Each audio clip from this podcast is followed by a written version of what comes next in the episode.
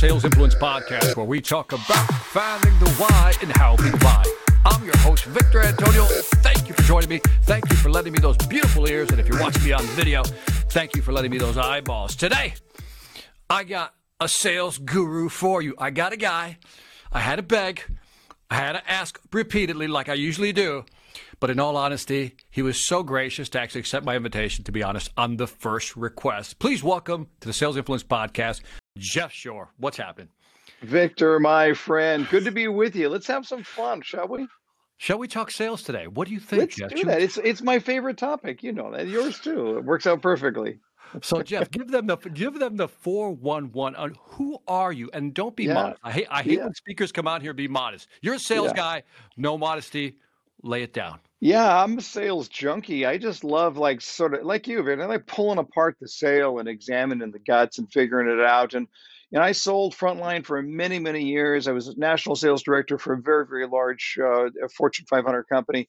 Last 20 years, I've been uh, doing this. And uh, although my focus has shifted over the years, as I know yours has as well, to really look at it and say, not how much do it's not so much about how do salespeople sell it's about how do people want to buy and how do we make it easy for them to do what they want to do anyway. So i've just really gotten off on trying to understand what goes on in the mind of a customer when they're thinking about making a purchase decision and to me that that topic is limitless right because we're such complex human beings but i just find buyers to be really fascinating people and in fact it kind of pisses me off when i hear salespeople who are complaining about oh these buyers, buyers are liars, and I'm like, you know what? They're they're they're just people who need a problem solved. Let's look at it that way. I think so. You recently wrote an article, and I was looking at it this morning. Actually, you put it. It's on LinkedIn, and I think you went through a little buying process. Let's let's start there before we jump into your book. yeah. So so you know, for, for me, I, I think every salesperson should start there before they do anything else. You got to ask the question, how does a buyer want to buy? And so you know, if you if you think of it like if you're a a physician, right? A, a physician has got all kinds of knowledge, all kinds of tools, all kinds of drugs and techniques and surgeries and everything else. None of them matter until you really get to know who that person is standing in front of you and what their problem, what their pain point is. So I don't know about you, but if I went into a doctor and said my stomach hurts, and the doctor said, "Oh, no problem, I've got some pills for that. Take these, you'll be just fine." I'm gonna go find another doctor. So there is that idea. You you got to be able to look at it and say. Uh, th- this all starts with a buyer centric viewpoint. Who is this person and what problem needs to be solved?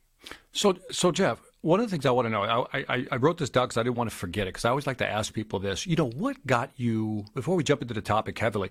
What got you into sales? I mean, what were, what was it? Was a sales? I can tell it's Yeah. gonna be good already. Yeah. Well, here's what happened. So, you know, my my initial background was in real estate, and we still have a lot of real estate clients. Uh, but my initial background was in real estate, and and I'm gonna. Uh, It's almost embarrassing, but this is way back when. You know, when I was a kid, I read. I think when I was in high school, I read Irwin Shaw's *Rich Man, Poor Man*, and I looked at it. and I said, "This is about you know the story revolves around this entrepreneur." And and right about that time I read that, I also read Zig Ziglar's See You at the Top. And I thought between those two books, it really sort of lit the entrepreneurial fire. I didn't know what I wanted to do, but I knew I wanted to do something that was that was uh, self-contained and really, you know, either I'm going to make it or I'm not going to make it, but I'm not going to put my future in somebody else's hand. So I was watching this late night infomercial. I was in in the restaurant business at the time. I was watching this late night infomercial, and this guy comes comes on talking about how you can get rich by buying real estate using other people's money. And he was just so excited and event. I was like, man, I'm all in on this. A- And, Was I that was, was that was that was that Dave Del Dotto? It it wasn't, but it, it doesn't matter because they just change their suits, right? To hand their suit to somebody else, and then once somebody goes to jail, somebody else steps in and picks it up. I, I honestly, I don't even remember the guy's name. I know now that most of the things he was saying were either highly impractical or highly illegal. But I bought his cassette tapes, right? That's how long ago. I was bought his cassette tapes. So I, I started to do this, and it was like it, it didn't take me long to figure out. No, no, this is not above board at all. But it really got the juices flowing for sales in particular and real estate specifically. And so uh, I became a realtor. It was it, it was I, I took the test. I became a realtor, and that's where I started my uh, sales process. I, I didn't really know how that was all going to go, what was all going to be about. But as it turns out, uh, I just really loved it. I mean, I took to sales like a fish to water, and I was I was a pretty darn good salesperson, if I don't mind saying. And then I had the opportunity to coach, which I loved even more. And uh, one thing led to another, and here I am. I love it. You know, if you think back about your sales, that transition into the real estate market, I think that's why I first read one of your books. I think it was actually a real estate book I read. Uh, and in, in that process, in that transition, what did you find hard? And I want you to talk to the, I'll call it the introverts or the maybe people who are just starting out in sales. What did you find hard? And then how did you overcome that? Yeah, so that's a really, really good question, and and an, I think an important question for everybody in sales. And I'm going to couch it this way: when I wrote the book "Be Bold and Win the Sale," which is all about comfort addictions in sales and how we have to overcome our comfort addiction if we're going to be successful in sales, I interviewed a number of top-ranking salespeople, and one of them was a gentleman named Alex Tava. He was the number one salesperson for Ferrari in the world at that time. He was selling out of a showroom on it was in the Wynn Hotel in the Las Vegas Strip on the first floor of the of the Wynn Hotel. And I interviewed him and I asked him a very similar question to what you just asked me. And he said, One of the problems that I have in selling Ferraris is that my product is too cool. So the number of things that I can talk about as it relates to a Ferrari, right? I can talk about about uh, body styling and racing history and engine performance and awards that it's won and drivability. I, I can go all day long. The problem is everybody buys a Ferrari for a different reason. So I can very easily talk about what I find to be so cool, finding myself horribly disconnected from my customer. And that's what I found out early on about real estate. I wanted to talk about real estate. I wanted to talk about homes. I want to talk about uh, uh about uh, just everything having to do with real estate. And it for the customer, it didn't matter what they knew was that they couldn't effectively live their life in the place they were in right now, and they needed something that was going to solve their problem. They didn't care about so much that I wanted to talk about. I, I, I love that because that's that one of these right? Two planes missing, two ships in the night just missing Completely. each other. Absolutely. And that's a great example actually. That's a great visual. By the way you use the phrase and you toss it around like candy like it means nothing but I know it means more. Uh, comfort addiction. Yeah Come on, go deep on that one. well, this started from a personal experience where uh, I was really looking at my own life about uh, six or seven years ago now, and recognizing um, and and it, and it, took a little while to get to this point, but looking at it and, and recognizing that a lot of the decisions that I was making in my life were based on my desire for comfort. And over time, I said, man, this has all the properties of an addiction. So if I looked at it and I said, you know, uh, just as an example, when you're making decisions, right? Uh, cheeseburgers are comfortable, broccoli is uncomfortable, right? My, my sofa is comfortable, my elliptical is uncomfortable. And I was making life choices according to not what was best for me, what was what was comfortable for me. And I saw that in myself first. Then I started to look at salespeople. I saw exactly the same thing. So if you look at it, for example, the idea that I can make a phone call or I can send an email. What's the first question that pops into my head? The question is, what's more comfortable? And that's why we send an email rather than making a phone call because what we find here, and and I, when I did the deep dive in the research, it just blew my mind, and it was really life changing for me, not just in my career, but in my personal life as well. But I started to look at it and recognize that the brain's primary job is to keep you alive. Well, the mm-hmm. problem is the brain has an, an heightened threat sensitivity. So it sees something that is uncomfortable, it interprets it as a threat, and then it sends a message that says, run away go find the easiest way to be able to deal with this. I mean, somebody you're going to want to interview for your show at some point. A guy, he's a UCLA psychologist. His name is Dr. Marc Schoen, and he wrote a book called Your Survival Instinct is Killing You. Phenomenal book. And it speaks to the idea that our brain, thinking it's trying to keep us alive, is actually making us a slave to our own comfort addictions. So I started in my own life first to try to systematically dismantle my own comfort addiction. So, uh, you know, at, at age 50, I'm older now, but at age 52, I looked and said, I've been a hockey fan all my ice hockey. I've been a hockey fan all my life. I've always wanted to play, except that I don't know how to skate. Mm, okay. That's a problem. So what's yeah, a- that is a problem, right? But that was also an excuse. So I looked mm. at hmm. it and I said, people who do know how to skate, they didn't come out of the womb learning how to skate, right? Knowing how to skate. They learned. So I hired a coach teach me to skate. I joined this learn to play hockey class. Now, two nights a week, I'm a rink rat. I'm out there playing hockey. I'm having the time of my life for something I should have done a long time ago. You know, I, I sitting right over here in the corner of my office right now is a bass guitar. Started taking lessons about four weeks ago because I've always thought it was a cool instrument, and and why not? So just systematically to be able to look at it and say, how do I make sure I'm not living my life by doing nothing more than following my own discomforts? But certainly in the sales process, and I know you've seen this, salespeople hmm. ask what's easy, not what's right. Yeah, I love that. By the way, I played bass. Do you really? Yeah, yeah, yeah. Oh man, we're gonna we're gonna have we'll have to have a conversation about that. I'm having a great time. It's really really uh, fun. A basis. I, I was a Stanley Clarke fan. I'm a Victor yeah. Wooten fan, that whole thing. So anyway, back to sales. The I, I love that whole comfort addiction because, and I, I, love the fact that you gave an example: email versus a phone call. I'll take the email all day, all day. And so, you know, when you're training salespeople, how do you get them out of that? You know, what are some of your before we jump into your your new book? Sure. You know, how do you how do you get them out of that? Yeah. You know, how do you begin to make them uncomfortable?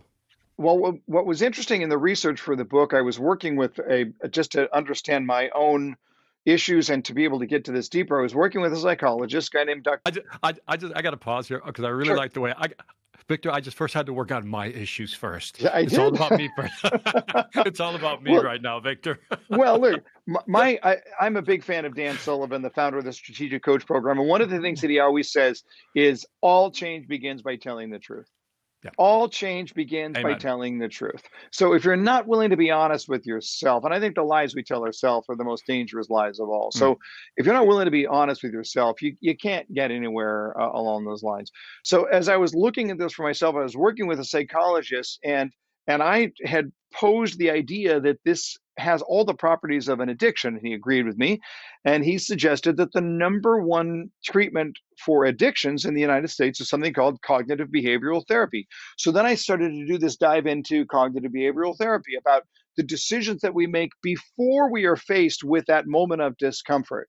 Because the concept is that every time we are uncomfortable, every moment of discomfort also has a corresponding moment of decision. Every time I'm uncomfortable, I'm going to have a decision to make.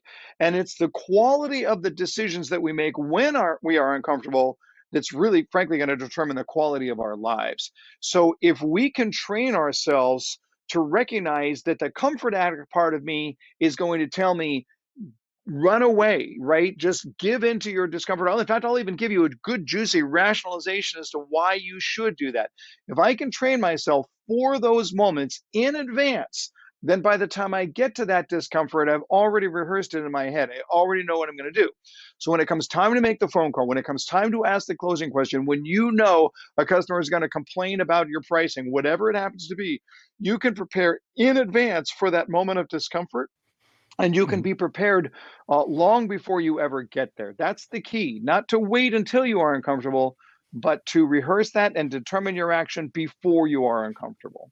I love that. It's almost like uh, how do you call it the, the, the battle plan before you go into battle? Because in the heat of the battle, it just gets too emotional and you make the wrong decisions. So tell me about this wonderful new book you have. I've read it. I loved it. I think I've told you that already. I think I talked about it, but tell us about this new book.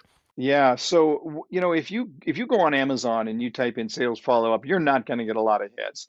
A lot of people talk about follow up. There's been great material written in blog posts and articles and all of that, uh, but I just hadn't seen anything that really just gave you a one size fits all resource. And uh, as I was looking at it, as it turns out, I had to make some decisions along the way. There's a lot of material that's that that's on the cutting room floor. You can only put so much into the book. But I wanted to be able to have an overview that really addressed it from this perspective. How do we make follow up fun? And this follow up can be in two different ways. We could be talking about prospecting follow up, where you first get a lead. How do you connect with that customer and stay in the loop until you can make a presentation? But then it's also when you've made a presentation, the customer says, not yet what happens next. So it, it's going to apply both ways. But I think most salespeople look at follow up and they, they, they find it tedious, they find it laborious, and they find it not very fun. I want to change mm-hmm. all that. I want to make this an enjoyable part of the process. I think it can be fun. And frankly, if you're not having fun, you're not your customers are not having fun anyway. Mm. So if you want them to enjoy it, you got to start with you. So, so the book is called "Follow Up and Close the Sale" that by yeah. Jeff Shore. Follow up and close the sale. And so, I, like I said, I read the book, and I, this is a um, spirit of full disclosure here, Jeff. It's the serious part.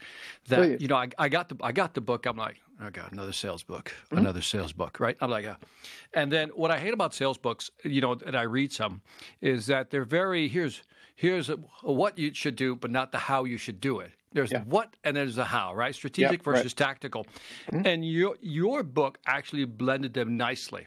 And there's some real tactical stuff in the book. And I highlighted one of them in my podcast and because I was like, this is a great little tactic. And so talk about the structure of the book and, you know, the content that's in there and how it could actually help people. Yeah. Well, it really it's you're absolutely right. It's here this is the strategy, here's the execution. And so I want you got to do both, right? There's no question about it. And so I start with strategy, I move into execution. It really begins by what we were just talking about. It picks up where Be Bold and Win the Sale left off, talking about comfort addiction. I talk about something called the resistance. That voice in your head that says you don't want to make that phone call. You don't want to you don't want to be that guy who's driving customers crazy. And so I talk about how do we how do we fight that resistance? But then, like I do with frankly anything that I'm talking about, I always start with the customer's perspective, right?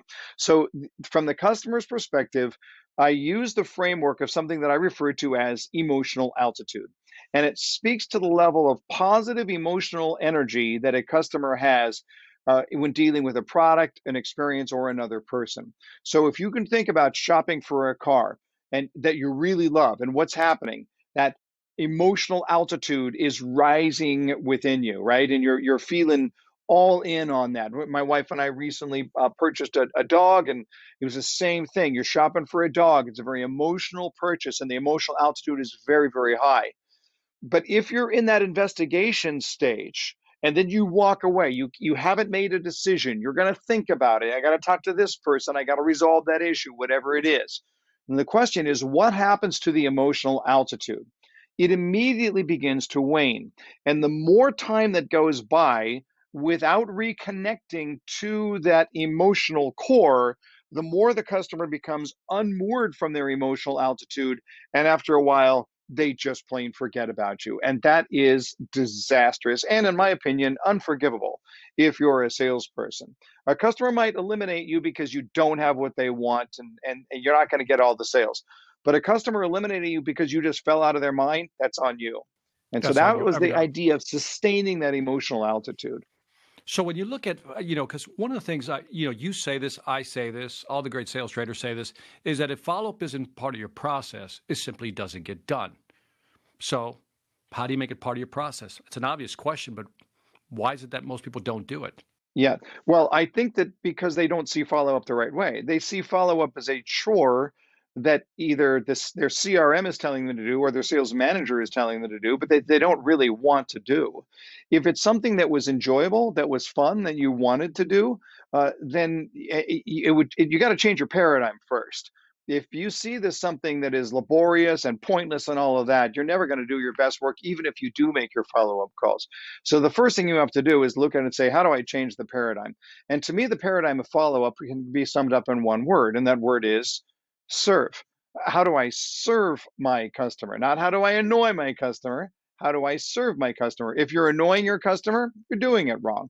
So if I start with that perspective, a lot of salespeople are going to look at it and go, "Oh, people don't want to hear from a salesperson calling and interrupting their dinner." And I would look at it this way: uh, suppose you had a doctor's appointment, and in that doctor's appointment, you you you shared some things and said, "Let's go. We're going to try this path." But the next day, your doctor called back during dinner Okay. He's interrupting your dinner and said, you know what? I was looking at your file and I did a little research.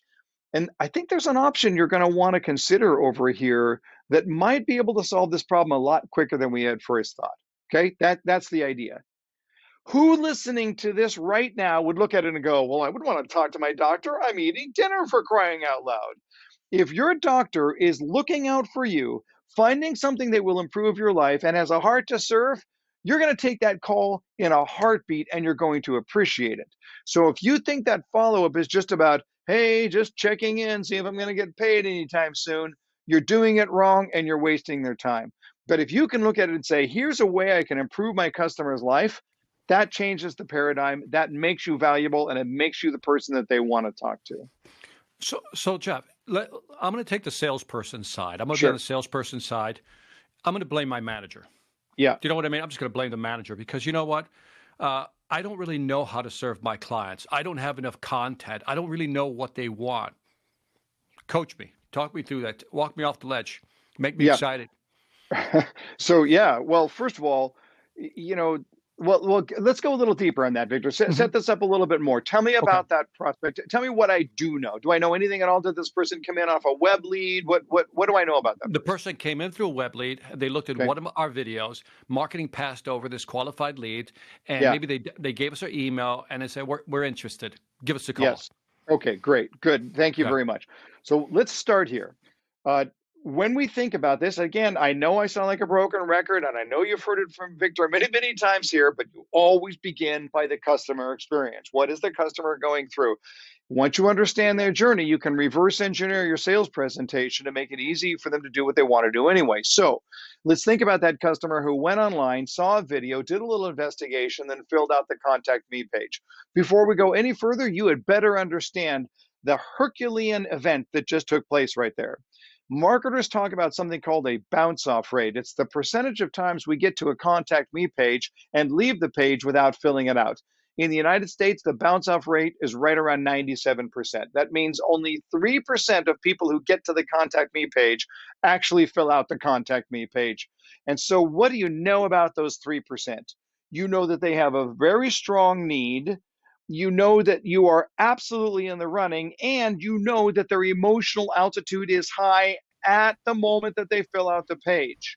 The Now, by the more let- time please, go I, ahead. I was go- I was going to say let let's make sure we correct their mindset because sometimes salespeople will get that lead and they're cynical as hell, and they, as you're pointing out, which I think is brilliant, the Herculean task yeah. to get the person there, the three percent to get them there, they've pretty much pre-qualified themselves, if we can say it. So you should be excited to get that lead, not thinking ah, they're probably not going to buy.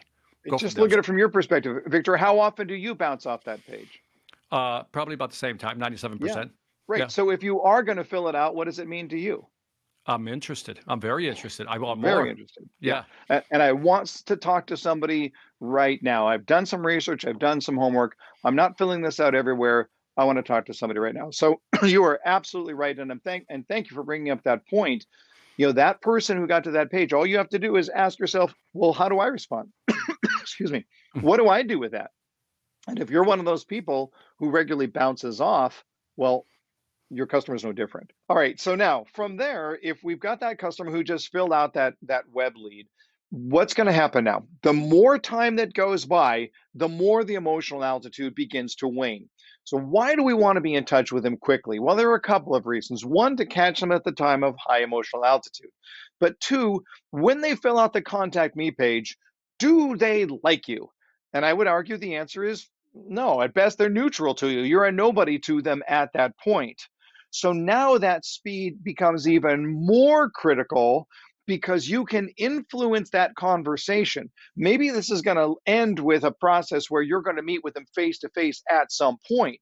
But if you can get in there very, very quickly and let them know who you are right out of the gate, now you've caught them at a time of high emotional altitude and they get a sense of who you are. I've got a perfect example of this, and this is very, very timely because it happened this weekend. I'm about to switch financial advisors. And if you're watching this and you're advanced, uh, you're a financial advisor, by the time you see this, I've already made a decision. But I appreciate your your uh, your first thought right there. That's wait, good. wait, wait, way to preempt that. so here's what happens, and this happened just this weekend. Uh, my wife listens to the Dave Ramsey podcast, right? So she said, "Hey Jeff, you know, if we're looking for uh, for financial advisors, he's got this thing where you fill out a bunch of information, and they send you five people in your area that might be good matches."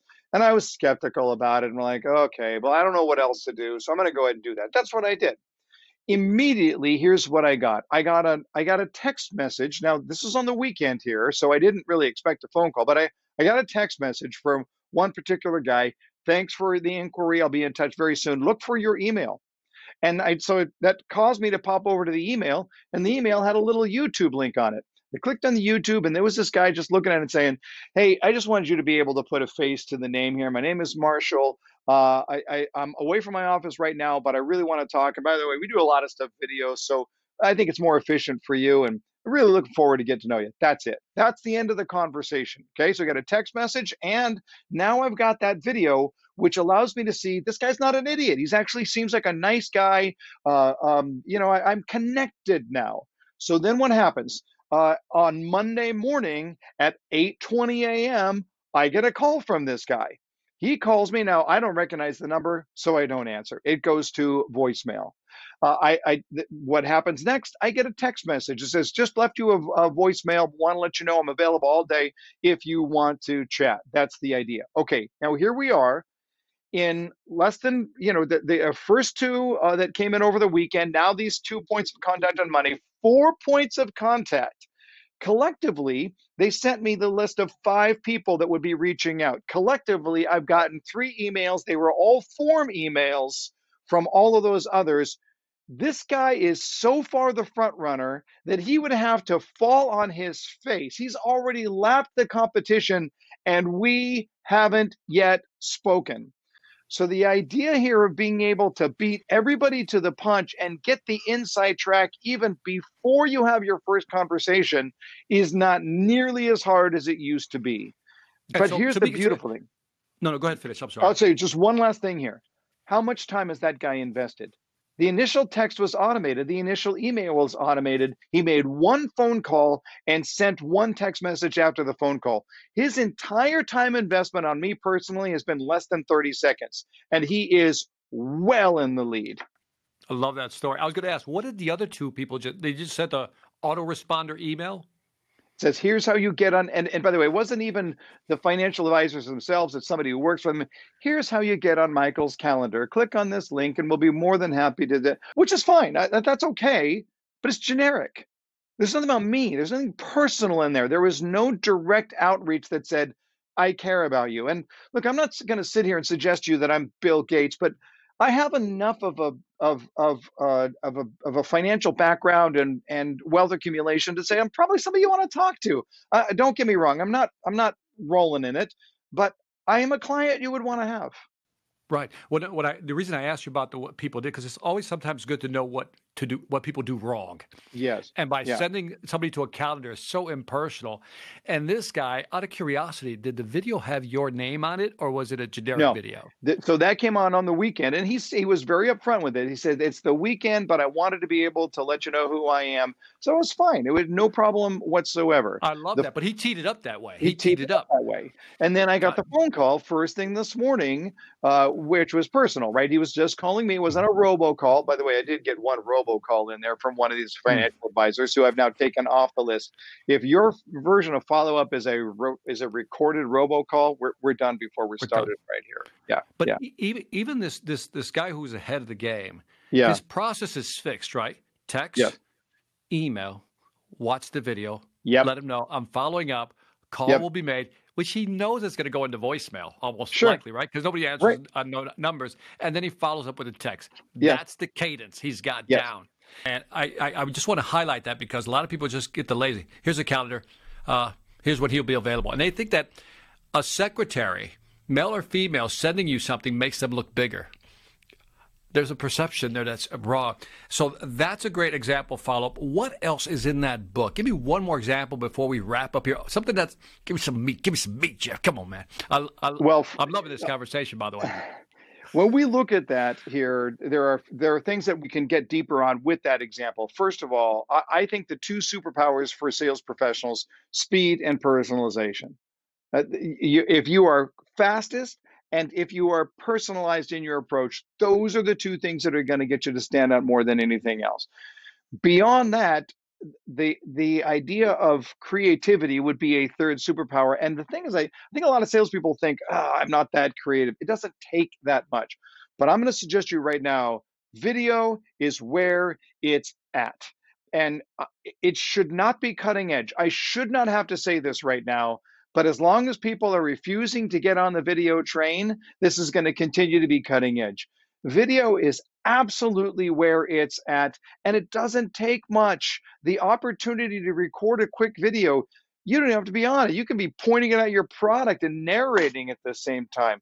But video is where it's at. We are in a video age right now. Uh, if you just look at uh, at, at just the number of people who are now bought into video, whether that's because they've got grandkids and they know how to FaceTime, whether it's because you know they, they, they lived through a pandemic and they figured out how to Zoom, whatever it is, video is where it's at, and yet it's still being massively underutilized in the sales process. Yeah, I talked about a lot. Uh, you and I can appreciate video because we probably remember way back when when you had the big VHS cameras you carried over your. Now, totally. these, these phones are like HD. I mean, it's like yeah. amazing quality. Right. Yeah. And I think salespeople have a hard time getting on video. There's there's there's that hesitation of presentation. Yeah. So it's a comfort addiction, by the way. That's a comfort addiction. Oh, oh, oh there he is. He just nailed you yeah, with that one. That's what he it nailed. You with a comfort addiction, not a comfort addiction, man. Give me give me some wrap up notes here on the Sure. on the book here. Yeah. Yeah. Uh, well, look, I, I would look at it from this perspective. You, you can't do what everybody else does and think you're going to separate from the crowd. That that's just simply not the way it works. And you know, I, I've got. Uh, no, you can't see it right now, but I got a Jerry Rice football up here on the shelves behind me. And one of the things Jerry Rice said is, I do the things that people are not willing to do in order to achieve things that they will never achieve. And I think follow up is one of those types of opportunities. Too many salespeople look at it as a negative, as a pain in the butt, whatever it is. Uh, but you cannot separate yourself from the crowd if you're going to simply do what everybody else does. It doesn't have to be laborious, it can be fun. But when you do that, again, here's this one financial advisor. I will be talking to one today. He is so far ahead of the field, and we've not yet had a conversation. That's the goal now. In this environment, how do we advance that sale as far as we can, even if we haven't yet met the person? And then if they said, we want to think about it, then the key here how do you sustain emotional altitude? That's the reason for follow up is to sustain emotional altitude. The more time that goes by and the more impersonal your presentation is, the more that your customer is going to become unmoored from that emotional altitude. And that's when you lose the sale. I love that. And one of the things, again, I want to highlight that I liked about your book was there's some, if you don't know what to say or how to go about it, your book really kind of lays a lot of stuff out for people. Yeah. Uh, again, I told you how much I love that line about, it. you know, I was thinking about your problem. And then Yeah. I did some research, you know, that whole phrase, that, and I was like, brilliant. It was so simple and so powerful. And Yeah. so there's many things in there. So, Jeff, where can they find out more about you? Yeah, so the book is available on Amazon and uh, everything else is at jeffshore.com. We put out a free Saturday morning five minute sales training every Saturday morning, uh, and you can go to YouTube for that or sign up for it at jeffshore.com. But yeah, you can get the book on Amazon. So the book again is Follow Up and Close the Sale. Jeff Mm-hmm. Shore. Like I said, I've read two of his books now. Highly recommend, or else he wouldn't be on the show. Let's be honest about that. you know, I'm like, I'm not going to invite. I'm not going to invite somebody whose stuff I don't like onto the show. But anyway, Jeff, thank you very much for being on the Sales Influence podcast. I want to have you back again. We'll have to do this again somehow, okay? So, but thank you Let's, for being here. let's do it. Always good All spending time with you, Victor. Pressure. All right. And if that's it for the Sales Influence podcast. Don't forget to leave me some feedback on iTunes, Stitcher, YouTube, Pandora, Spotify, wherever you can find me. And also check out the Sales Velocity Academy at salesvelocityacademy.com. 50 courses, over 500 videos. If you want to increase your sales velocity, salesvelocity.com. Lastly, I want to thank you for listening. This is Victor Antonio with Jeff Shore, always reminding you that selling ain't hard when you follow up and you know how. Take care.